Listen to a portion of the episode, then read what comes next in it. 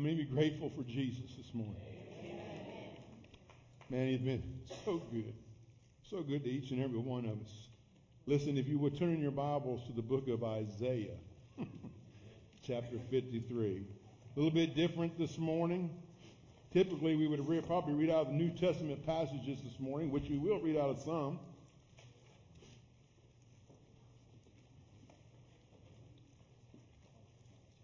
Lot of times you go out to the public and you talk about, you know, people talk about the Bible and they just say it's just a book written about, you know, written by a person or a man or, or many men or whatever. But listen, folks, this is more than just a book. Amen. You know, a lot of times we don't, uh, a lot of people, because they don't understand it, they've never really researched it out. They've really never dove into the scriptures. Man, this is a, this is a book of 66 books. Amen.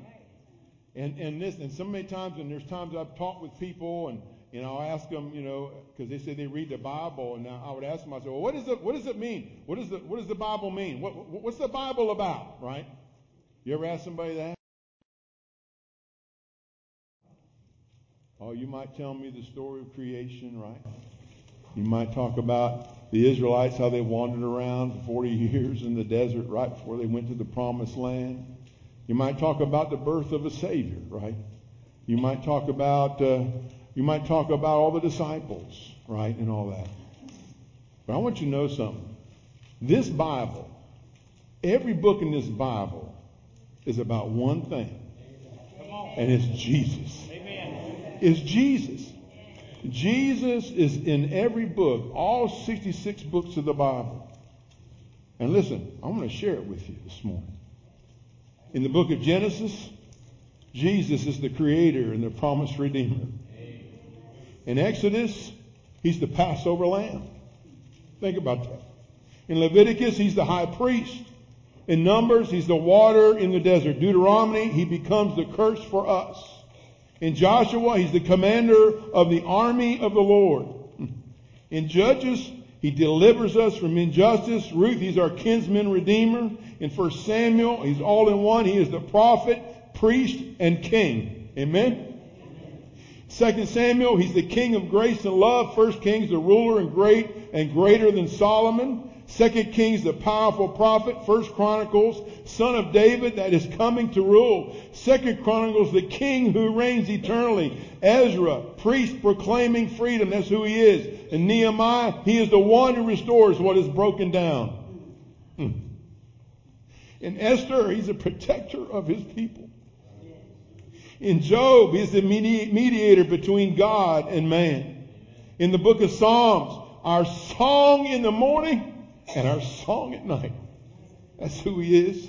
In Proverbs, he's our wisdom. Ecclesiastes, he's our meaning for life. In the Song of Solomon, he's the author of faithful love. In Isaiah, he's a suffering servant. In Jeremiah, he is the weeping Messiah. In Lamentation, he assumes God's wrath for us. In Ezekiel, he's the son of man. In Daniel, the stranger in the fire with us. Amen. Hosea, he's a faithful husband, even when we run away. In Joel, he is sending his spirit to his people. In Amos, he delivers justice to the oppressed and Obadiah, he's a judge of those who do evil. And Jonah, he is the greatest missionary. In Micah, he cast our sin into the sea of forgetfulness. In Nahum, listen, he proclaims future world peace we cannot even imagine. Habakkuk, he crushes injustice. In Zephaniah, he is the warrior who saves. Amen? In Haggai, Haggai, he restores our worship. In Zechariah, he, prophesied, he, prop, he prophesies a Messiah pierced for us. Malachi, the Son of Righteousness who brings healing. Matthew, the Messiah who is the King. Mark, the Messiah who is the suffering servant.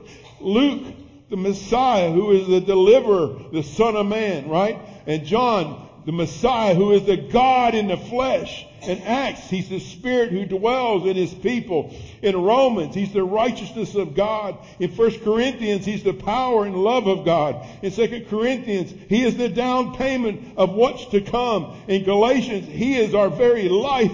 in Ephesians, He is the unity of our church. You hear me?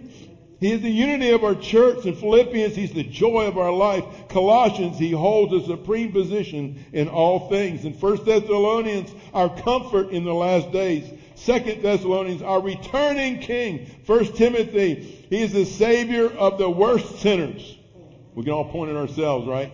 We're sinners. Second Timothy, he is a leader of the leaders. Titus, the foundation of the truth. Philemon, he's our mediator. In Hebrews, he's our high priest. In James, he matures our faith. In First Peter, our hope in times of suffering. Second Peter, the one who guards us from false teaching. First John, he is the source of all fellowship. Second John, the God in the flesh. Third John, the source of all truth. In Jude, he protects us from stumbling. And in Revelations, he is the King of kings and the Lord of lords. And those of us that finished Revelation, remember this. He is the Alpha, the Omega, the beginning and the end, and He is coming again. Amen. Right? One who makes all things new. He's going to make everything new. Everything's going to be brand spanking new. No old remodeled stuff here, man. It's going to be brand new when Jesus returns and takes His people home. It's going to be fantastic. Book of Isaiah, the Old Testament it's just really important for us to understand.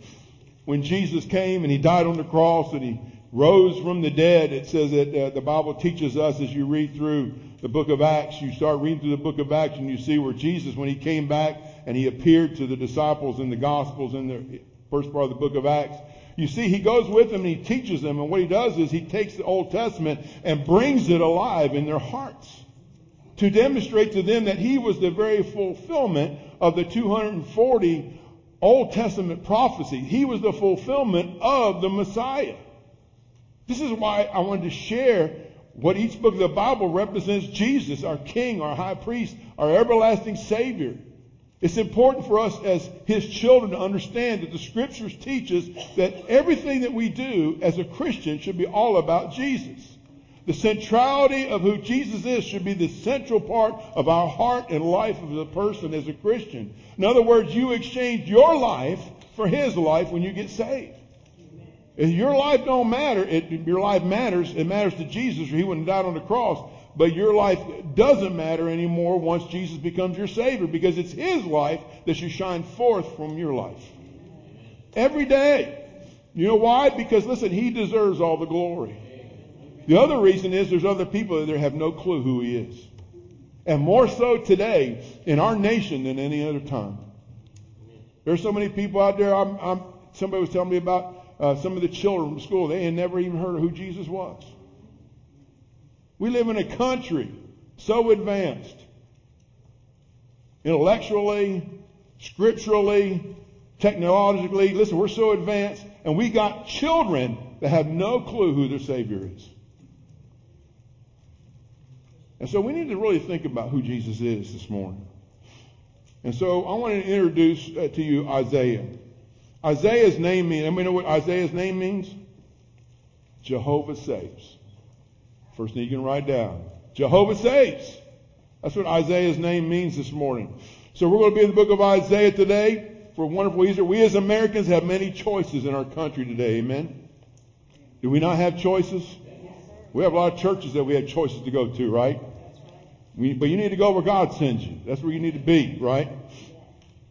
We made sure why many folks here are from all parts of the world. There's people, you guys are from all over the place.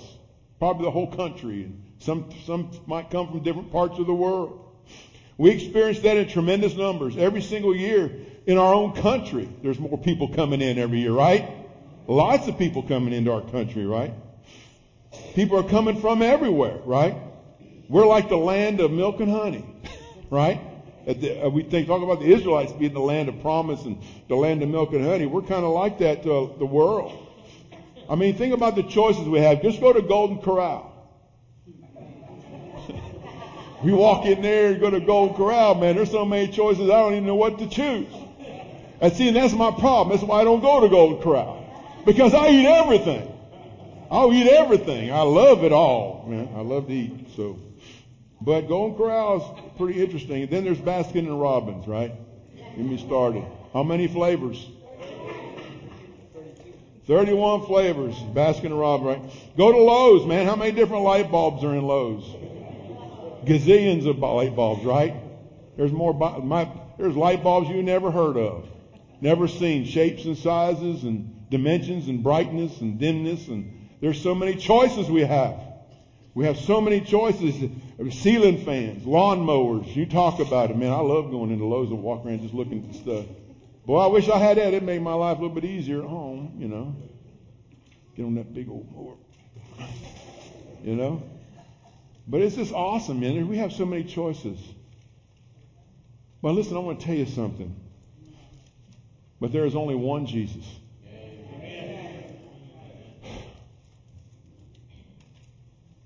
One Savior. Jesus. This is where the rub is with our society right here. There's one Jesus. In other words, when there's one Jesus, that means there's one way. There's not many ways. There's not all kinds of ways. There is only one way to get to the Father.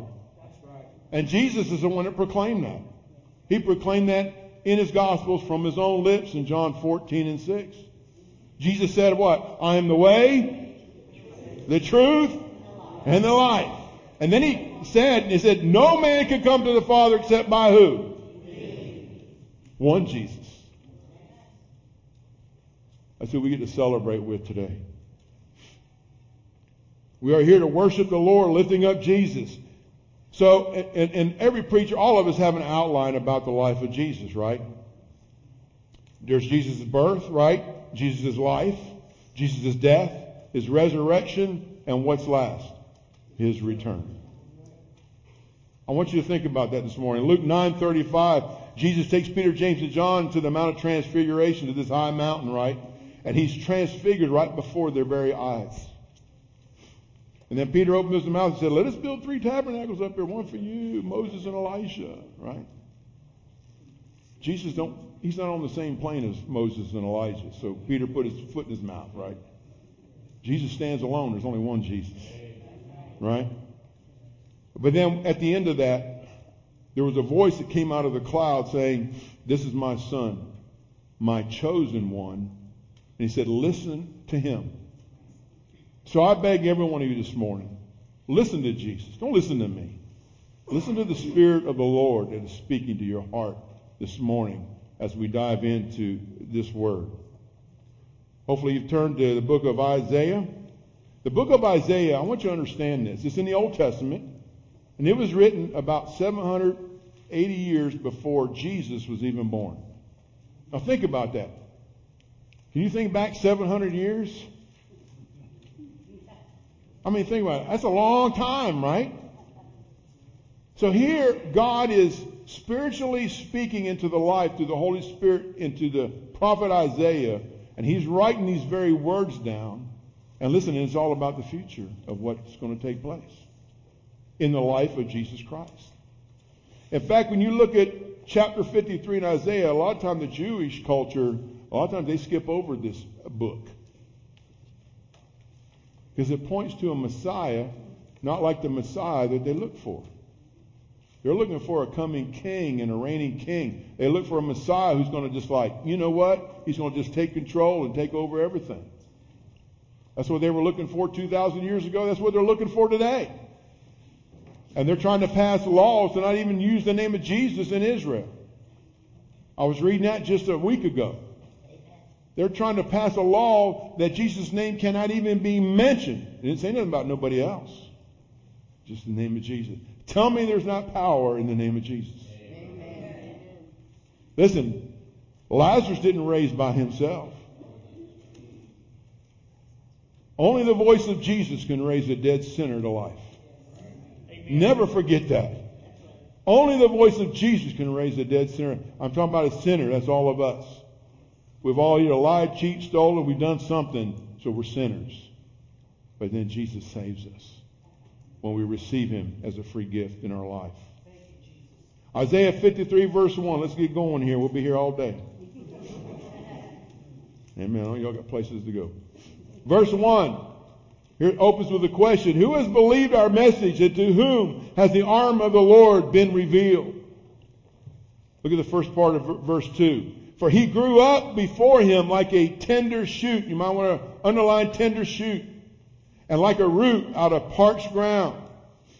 So here's the first thing that we need to see in this passage right here is number one on your sheet on the back of your Sunday paper is his virgin birth. Right out the box, he starts off with a virgin birth. Virgin birth of Jesus. When the Bible speaks of that tender shoot, it's talking about the virgin birth of Jesus. It is. And I can prove to you that the Isaiah knew what he was talking about, a virgin birth. He knew exactly 760, 80 years before Christ was born, he knew exactly that Jesus was going to come. He knew exactly what he was talking about, and I can prove it. Isaiah chapter 7 verse 14. Look at what he writes in verse 14 of Isaiah 7. You want to write them down. Therefore the Lord himself will give you a sign. We all heard this many times for multiple years. Behold, a virgin will be with child and bear a son, and she will call his name what? Amen. Which means God with us. And he's still with us. Amen. In fact, in Isaiah 9, chapter 9, verse 6, he says, For a child will be born to us, a son will be given to us, and the government will rest on his shoulders, and his name will be called Wonderful Counselor, Mighty God, Eternal Father, Prince of Peace.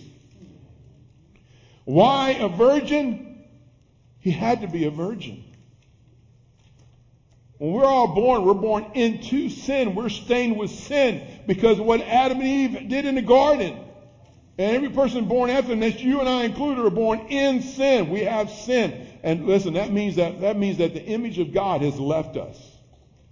And we need to be born again by the, up from above, by the Spirit of God. The Spirit of God needs to come inside, take up residence, and be, and you be born again and born alive anew unto God. That's the only way you can communicate with God and He with you. You got to be born again. When you're lost, the only thing you can hear is when God comes at you and says, "Come to me, all that are heavy laden, I'll give you rest. Come to me, all you that need to be saved. Listen, I'm the way, the truth, and the life. You want to get saved? Come to me. And Jesus will reach in your heart and He will draw you and draw you and draw you until it turns off or you harden your heart so much you don't even hear it anymore. You have to be saved to understand the truths of the living God. A virgin birth was necessary. See, here's the thing. As a virgin, he was the son of God, but also the son of man.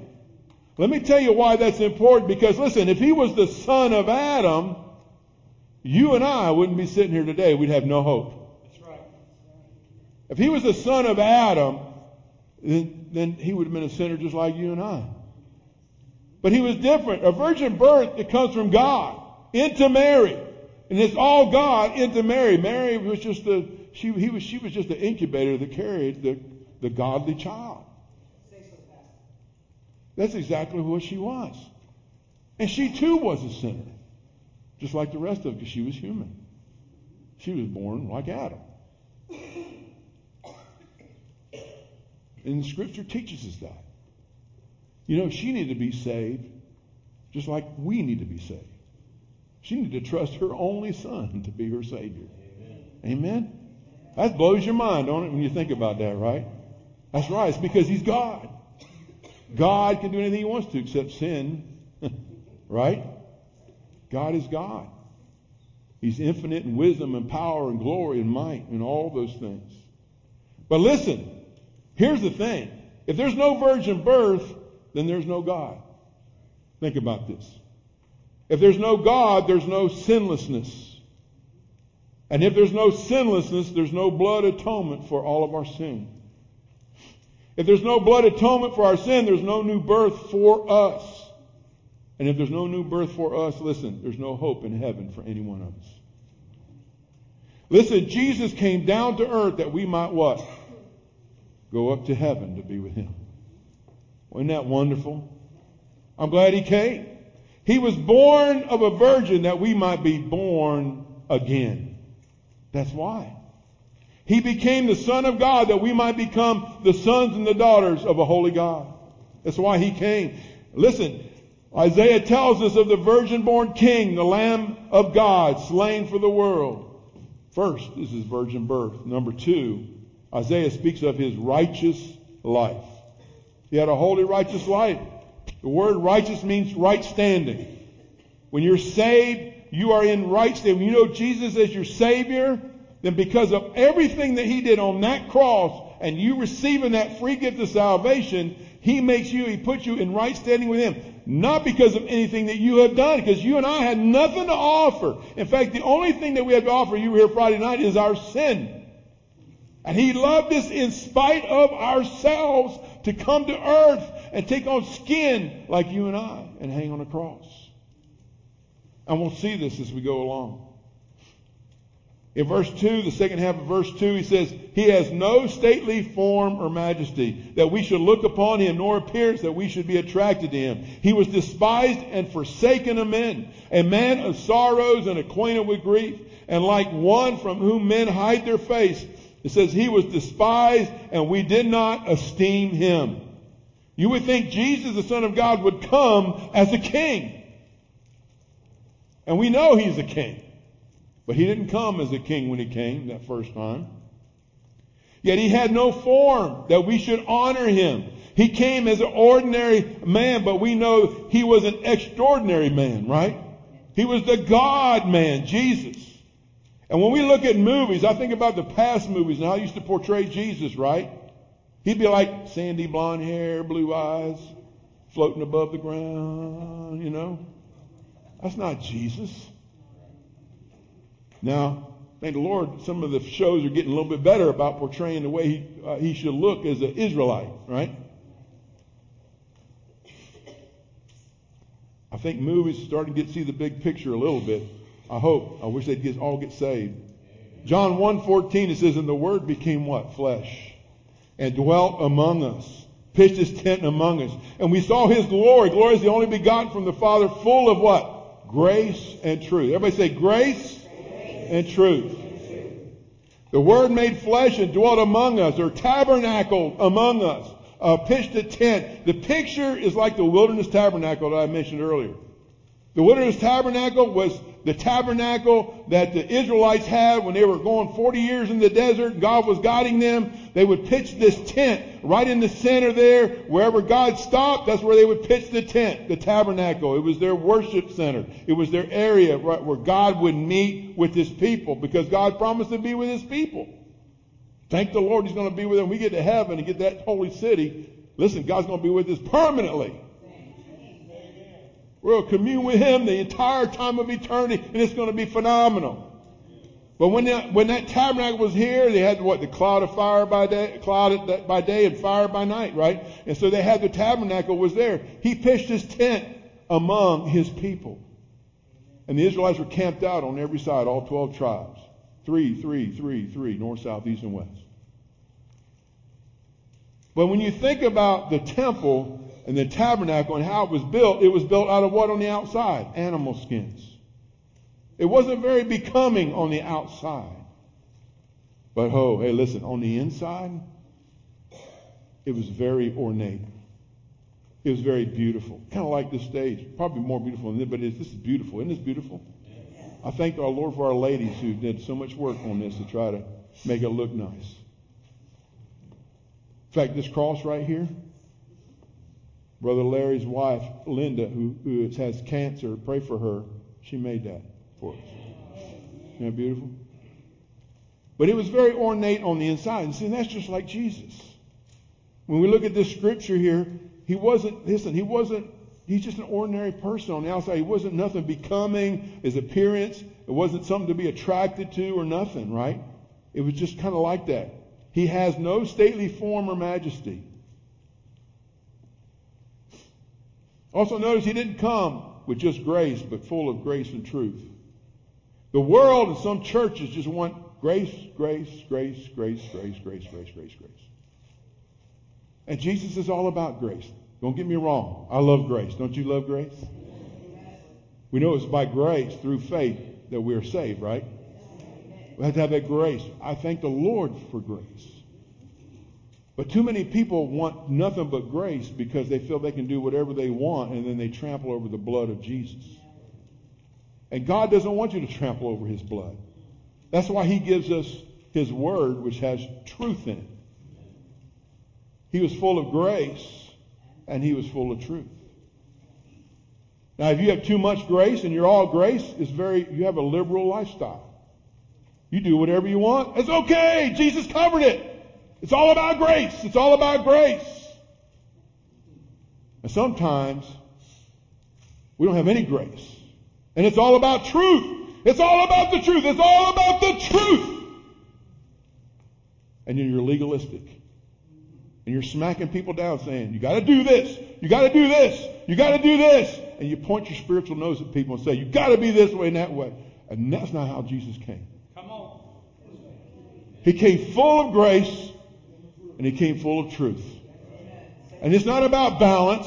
It's all grace and it's all truth. It's all of it together.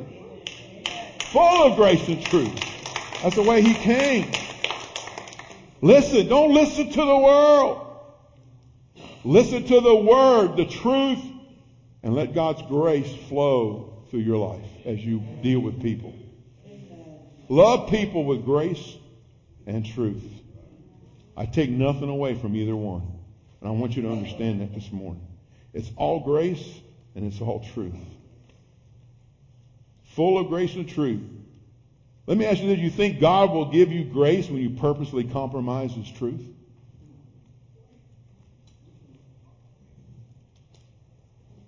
He gives you grace. But if you don't want to live the truth, I doubt that you have grace. It's just grace that you would be alive right now. God gives you grace, even when we're lost, He gives us grace to allow us to live to hear the truth. And when we hear the truth, hopefully the, the, the Spirit of the Lord speaks into your heart and brings you to a reality session to say, I better listen to this truth. And I better adjust my life to this truth and humble myself before a holy God.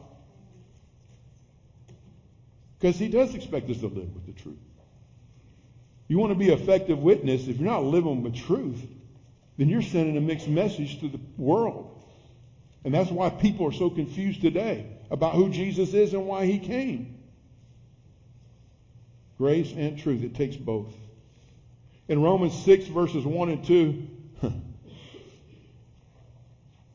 he said, what should we say then? Paul said this. It's a great example of this. What, what shall I say then? Are we to continue in sin so that grace may increase? No, grace is not going to increase because you're continuing in sin. No, no, no. Think about this. May it never be. He says, may it never be. It's not all about grace. How shall we who died in sin still live in it? If we're dead to sin and we're alive to Christ, then we abolish the sin. He abolished the sin. If he didn't abolish the sin, it still abides in us. He abolished the sin. He took all our sin. If he didn't abolish it, and it's still in us. It doesn't mean we can't sin. It means that we've got to get our flesh under subjection to the Holy Spirit of God in us as Christians and surrender to His will. And He has made a provision for us. If we fall and stumble and fall, we don't stay in it. We don't sin every day and continue in sin. But we, when we stumble and fall, we get up, we confess our sin, and ask God to forgive us, and He is faithful and just to forgive us of all of it. 1 John 1 9. Write that down. First John 1, that's for believers. First John was written to believers. To let you know, hey, what do you do? If I sin again, what do I do? This is what I do. Confess your sin. When Jesus points it out, confess it, reject it, turn around, repent of it, which means turn around and walk away from it. Amen. You can do that.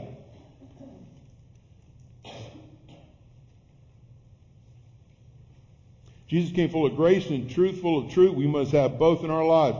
Decorated, see, we, we become decorated from the inside out. He was a man of sorrows, but he was without sin. That's who Jesus was. Number three, let's go number three, right? That was his righteous life. Number three, his substitutionary death. His substitutionary death, meaning one who takes the place of another. See, that's what Jesus did for you. He took your place. He paid your fine that you couldn't pay. He took your place. If I went into a courtroom, you had speeding traffic tickets, and Brother Phil came in and he, I say, hey, I want to pay this brother's fine for speeding. The judge would have every right to let him go because I paid his fine. I stood in the gap for that person, right? Now y'all don't get no ideas now. You hear me? I don't have that kind of money. I hope you're not that kind of speeders. Anyway, something to think about. Look at verse 4.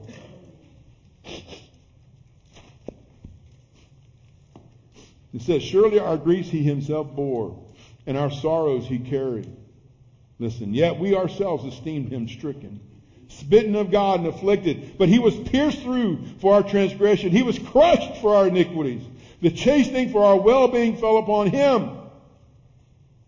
And by his scourging we are healed. All of us like sheep have gone astray. Each of us has turned to his own way, but the Lord has caused the iniquity of us all to fall on him. He was oppressed and he was afflicted, yet he did not open his mouth like a lamb that was led to a slaughter, like a sheep that is silent before his shearers. So he did not open his mouth. By oppression and judgment he was taken away. And as for his generation who considered that he was cut off out from the land of the living for the transgression of my people to whom the stroke was due. His grave was assigned with the wicked men, yet he was with a rich man in his death. Amen. Because he had done no violence, nor was there any deceit in his mouth. But the Lord was pleased to crush him, putting him to grief, if he would render himself as a guilt offering, and he will see his offering. He will prolong his days, and the good pleasure of the Lord will prosper in his hand. Verse 11. As he, as a result of the anguish of his soul, he will see it and be satisfied by his knowledge and righteous one. My servant will justify the many as he will bear their iniquities. The purpose of the cross was what? Substitution and love, which we talked about Friday night for us. Our sins were being punished. We were guilty, all guilty. Truth, we should have all been on that cross. You and I should be on that cross. The fact only is one, one alone could qualify for the pure sacrifice, and it was only Jesus, the perfect sinless Son of God. So it's all Jesus. He had to be perfectly pure because none of us are. We, we could not. We were stained. We are marred with sin. We are marred with sin. It was laid on Jesus and He took our, my sin away. And this is what I wanted to share with you this morning. Here we are. Think about the Garden of Eden, Adam and Eve before they sinned. This was us, right? And then what we see, this is what we see. Every time we tell a lie, right? We tell a lie, right? We tell a lie. We mess around. We don't do what we're supposed to do. We dishonor mom and dad, young people. Think about it. We steal something, right? Think about it. We add a little bit more sin. Every time we add a little bit more sin. Everything we do when we sin, this is what we this is what we look like. Right here. That's exactly what we look like. Full of sin. All of us. Who can get rid of that? Yep. Jesus can get rid of it. But until you let Jesus into your life, it, it, it abides in you.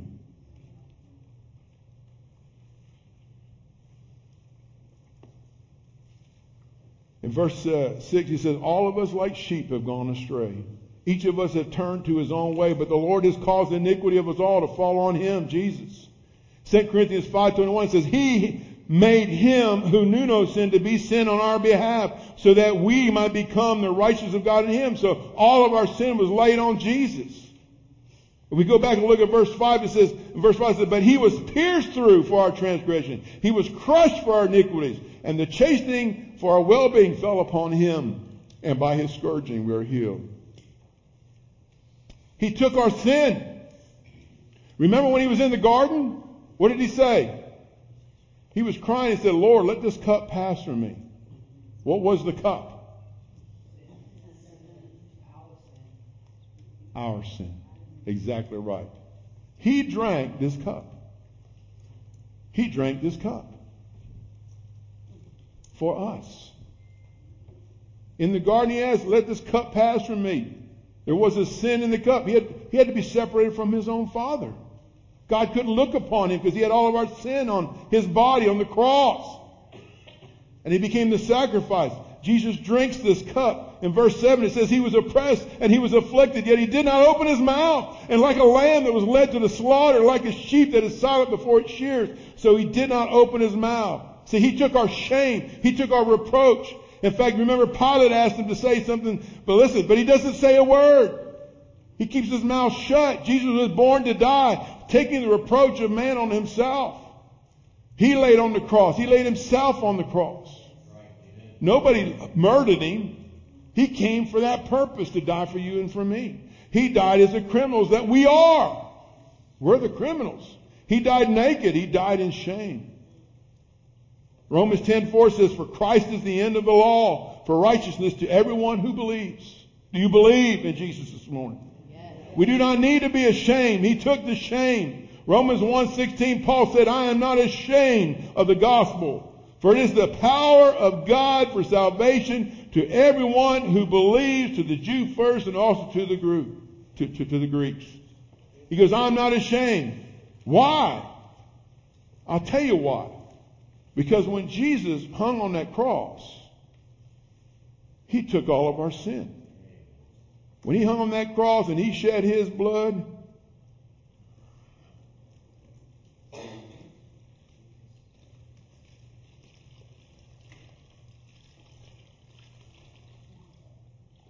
and it did not work.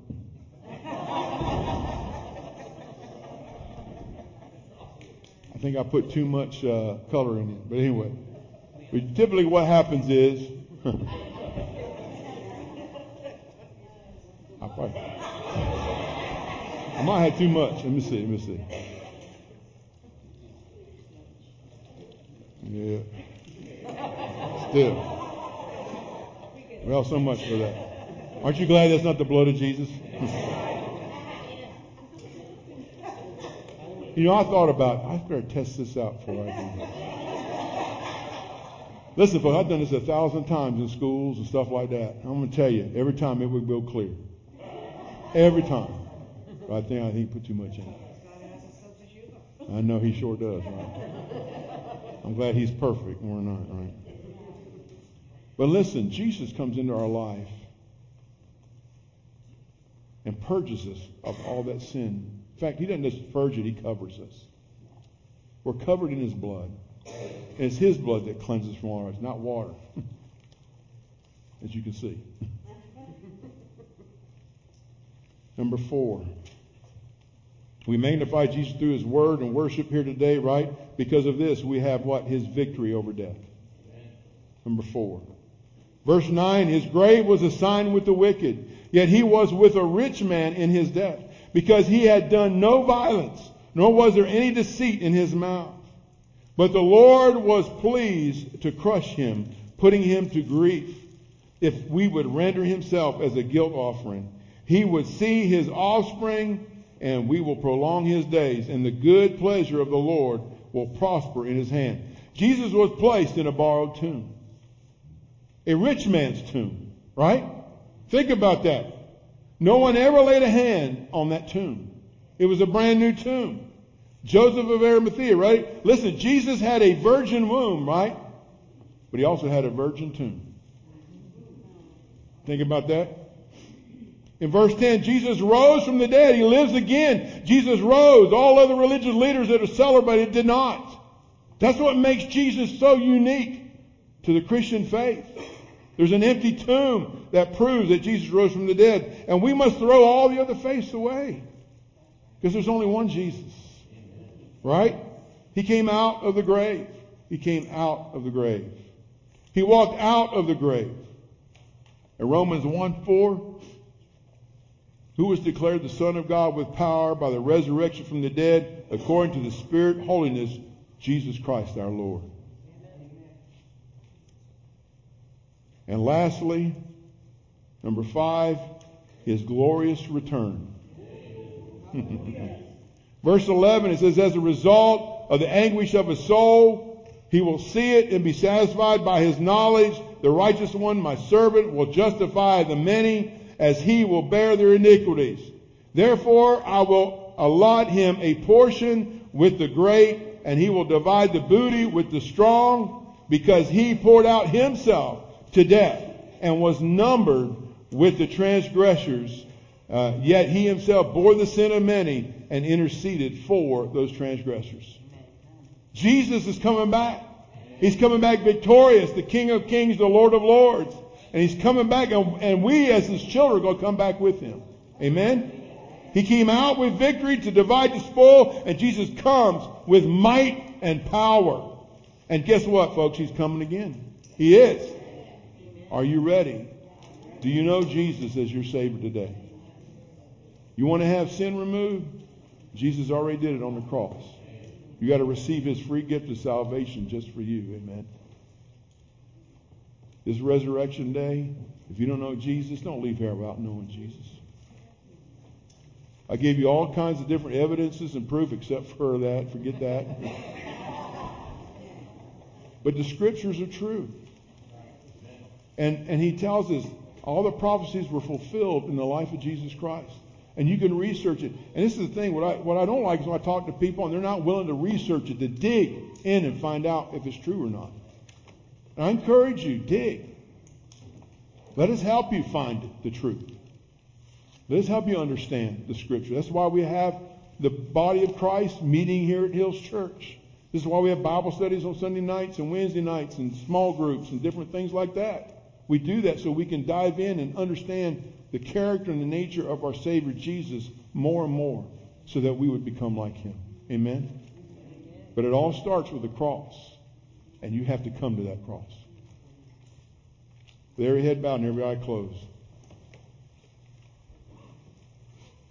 You know Jesus as your Savior this morning? We cannot deny that Jesus didn't exist because He did. You know how we know that? Because He rose from the dead. he appeared to His disciples. He grabbed a hold of Thomas. Thomas didn't believe until he saw him. And when he showed up, first thing out of Jesus' mouth was, Here, Thomas, touch my hand. The nail holes in my hand. Touch my side.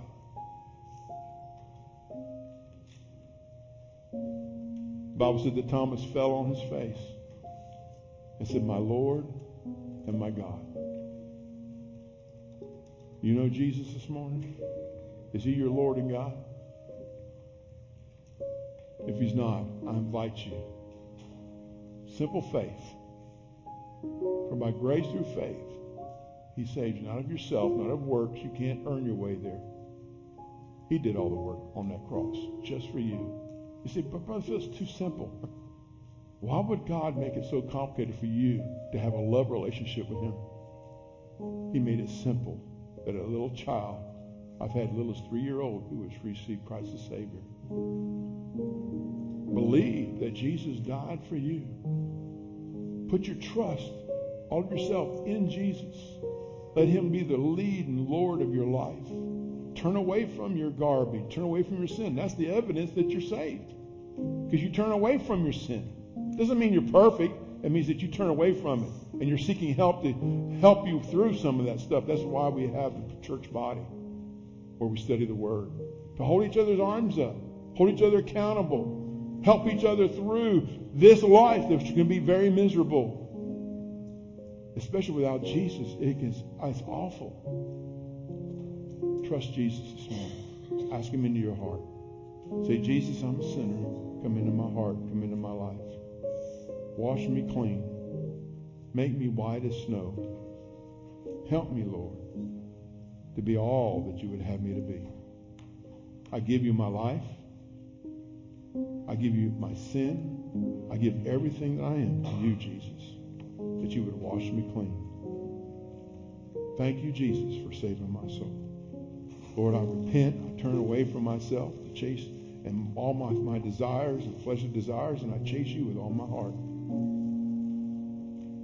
Thank you, Jesus, for the power that you give me to live that righteous life. Because I know I can't do it by myself.